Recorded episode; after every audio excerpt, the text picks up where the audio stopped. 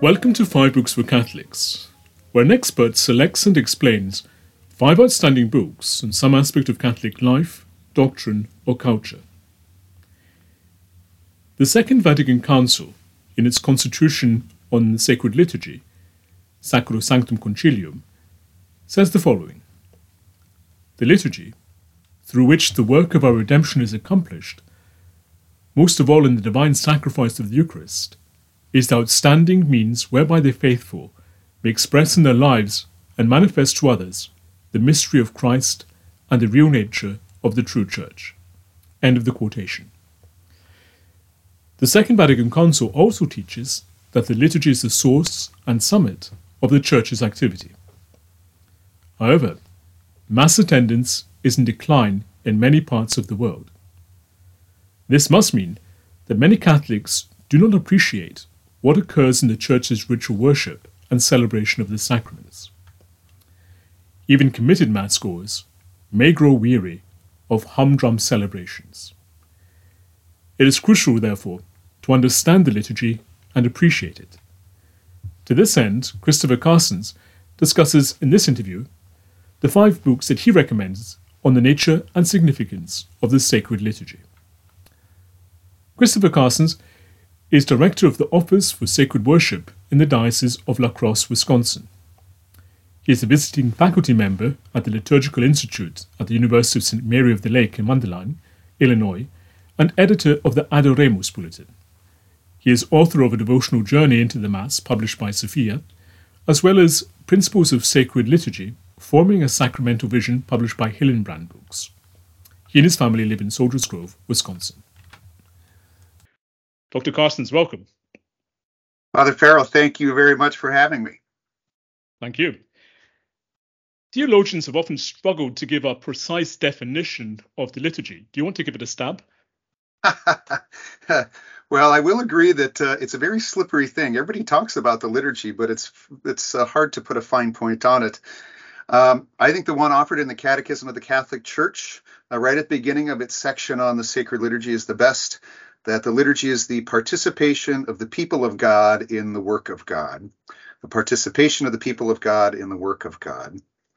Uh, more If you drill down a little bit more on that, the people of God are all of the baptized, not simply uh, the clergy, all of the baptized. Uh, the work of God is uh, principally the Paschal Mystery of Jesus, although the Father and the Spirit are working as well. And the means of our participation is through a sacramental ritual that is made up of signs and symbols and words and actions and all of the rest. So when when me and my family show up uh, to uh, to Mass with you, Uh, the Paschal Mystery of Jesus is made present through the ritual signs and symbols, and we actively participate in that saving work. And in your various apostolates, you deal with the Roman Rite. Similarly, most of the books you have chosen deal predominantly with the Roman Rite. To what extent are your chosen books instructive for Eastern Rite Catholics? Oh, well, I think... Um, It's true. I'm I'm I've grown up as a Roman Rite Catholic, uh, member of the Latin Church, and uh, that's w- what I'm familiar with. Uh, I read about other things, and maybe I've gone to a handful of other uh, uh, other Catholic rites. Um, but take, for example, this definition of the liturgy, where people, the people of God, uh, participate in the saving work of Jesus through a liturgical ritual. Uh, Father Farrell, that's applicable to any single rite around the world at, at any time. It's uh, applicable to the Anglican use, to the what was called the, the the extraordinary form, the ordinary form, to the Maronite rite, to the Syro-Malabar rite, to Coptic uh, celebrations. In each instance, it's a matter of God's ba- God's baptized people engaging through sacramental signs this unseen reality, which is the Paschal Mystery of Jesus. So. Um, So that, at least, I think, is applicable across the board, even though in the sp- specifics will will start to vary. And the first two books on your list could be treated as a single entry. Indeed, recently it's been published together in a single volume by Ignatius Press. The first is Rom- Romano Guardini's The Spirit of the Liturgy, published in nineteen eighteen. The second is Cardinal Joseph Ratzinger's book of the same name, published in two thousand. And in that... In the latter, Cardinal Ratzinger proposes to address, in the wake of Vatican two's liturgical reform, the same questions as Guardini had at the end of the First World War. Cardinal Ratzinger not only takes Guardini's book as his model, but credits it with having disclosed the sense and riches of the liturgy to him. You've also edited The Seven Gifts of the Spirit of the Liturgy, Centennial Perspectives of Romano Guardini's landmark work. Why do these books top your list? Well, I think uh, they really uh, set a solid foundation. They're fundamental to liturgical understanding.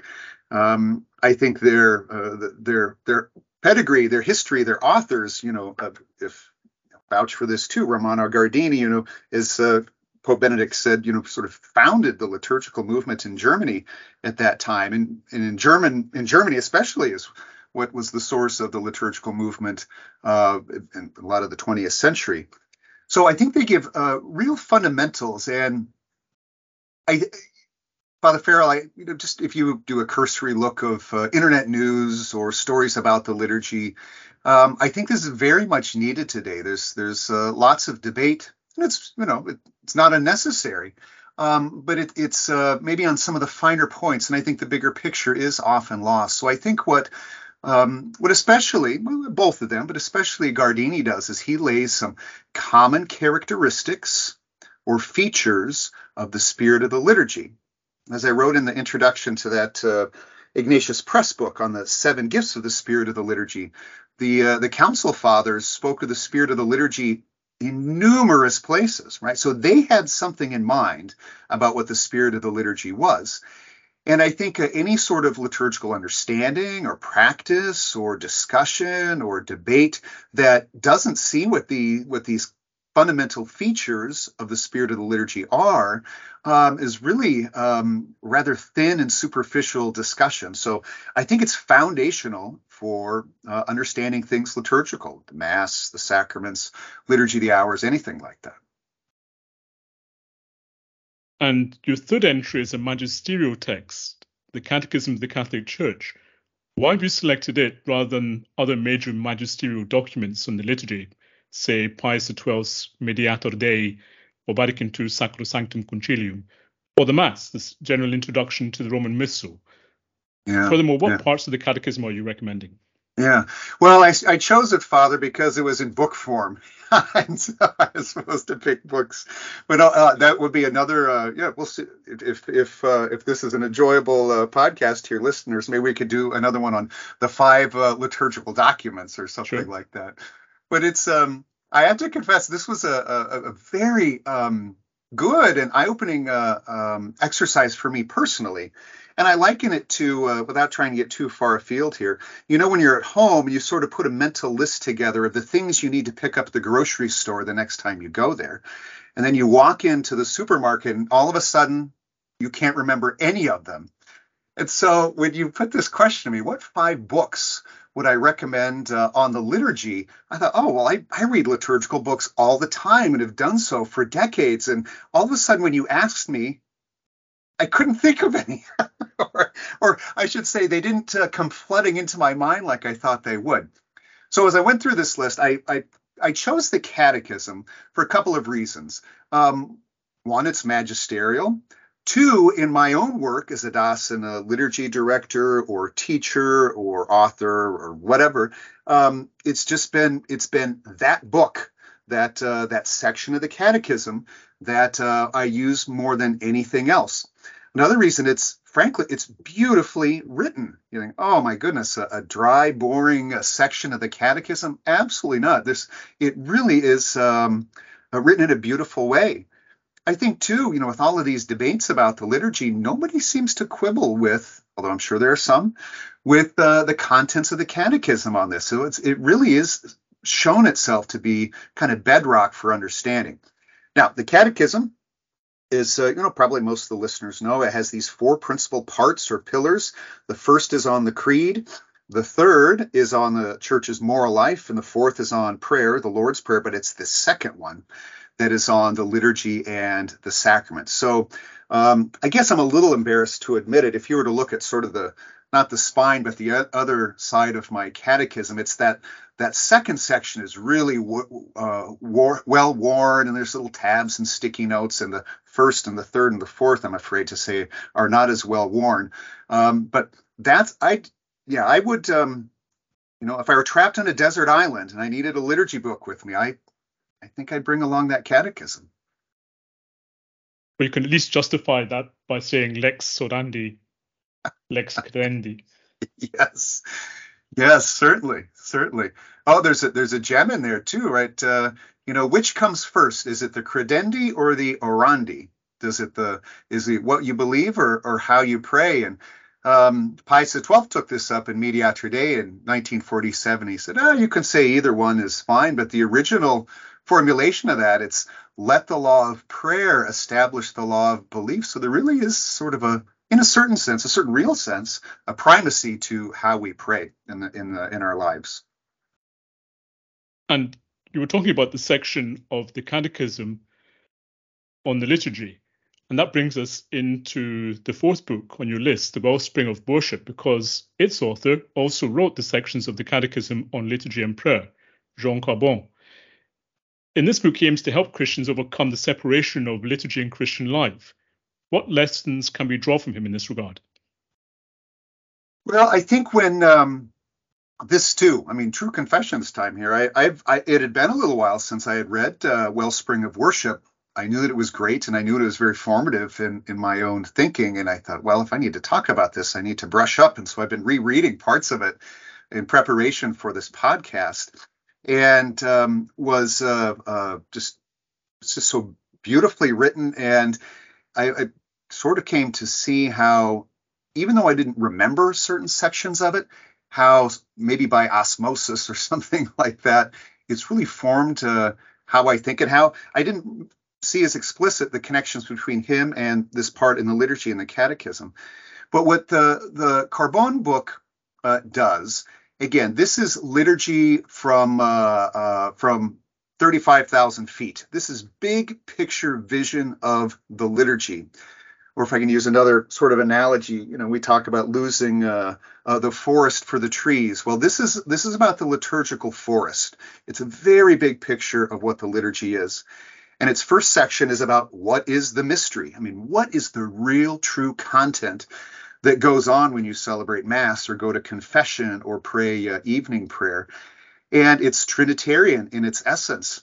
So this is, um, again, when it seems like most of my day is about, uh, you know, what color vestments are we going to wear? Or, you know, what's the best way to do the blessing of throats on the Feast of Saint Blaise when we have so many people and things like that? Or, you know, should we celebrate or not celebrate Ad Orient? Things like that. These are important questions. And I, I don't mean that they're not.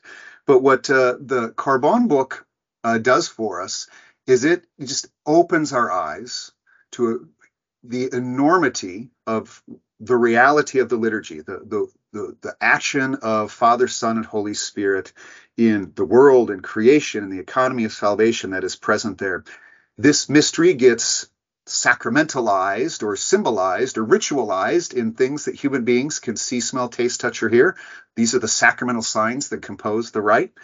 And then ideally, this transforms us so that we become uh, divinized, we become transformed and live sort of um, according to the mystery, you know, for, uh, when we're when we're in our families, in our workplaces, uh, during our entertainment uh, and the rest. So um, I was very happy to pick up this book and, and read it again.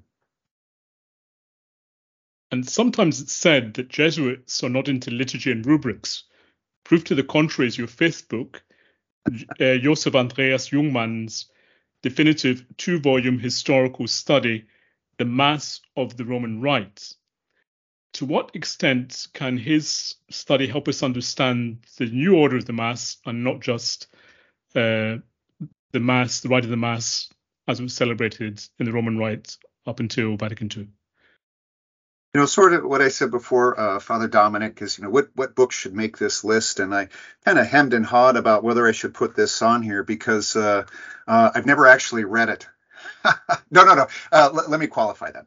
Uh, I've never sat down and read it uh, from cover to cover. Yeah. I mean, I have volume one in my hands here, and it's uh, it goes to uh, about fo- page four hundred eighty-five. So that's uh, the first volume, and the second is about the same. So it's not the You know, it's not a cozy uh, up to the fireplace evening uh, read uh, with a glass of sherry type of, type of book.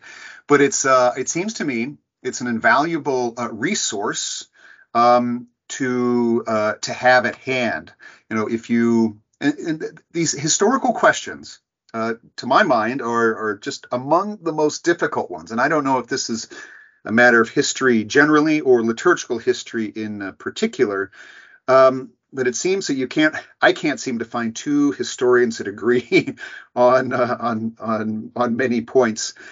Um, but still, this book remains by Jungmann. So he started to write this when uh, um, the Nazi occupation of Austria closed down uh, the university he was teaching at, and he took the war years to write this book. He was uh, apparently more of a catechist than he was an historian, but he took this time during the war to write uh, um, the Mass of the Roman Rite, and it became a truly influential book for the liturgical movement. Um, maybe not necessarily always in a good way. Uh, somebody like Cardinal Ratzinger would would go on to say that maybe too much emphasis was placed on historical research. Uh, then um, and maybe not enough given to sort of like uh, he didn't put it this way, but like people in parishes and pastors and things like that. Too much nod was given to the to the academic and to the historical. So this book is is important, uh, I find, for one, its place in the liturgical movement and also in the reform and restoration of the rites, which we celebrate today. But two, it remains, it stood the test of time, even if certain elements, which he admits in the introduction, come to be changed or understood in a different way, different documents uh, show themselves to be different. It's still, I think, the resource book that one would turn to to find historical information on uh, the Mass's development. Thank you for listening. To read or listen to the rest of this interview and gain full access to our archive, visit five books for catholics dot com and become a premium subscriber. If you've enjoyed this episode, please subscribe to the podcast and give it a top rating on the platform of your choice. That way more people can discover it. You can also support the podcast and help us produce more interviews like this one by making a one-off donation via the link given in the show notes. As little as one dollar, one pound or one euro can help and will be greatly appreciated. Thank you once again, and God bless.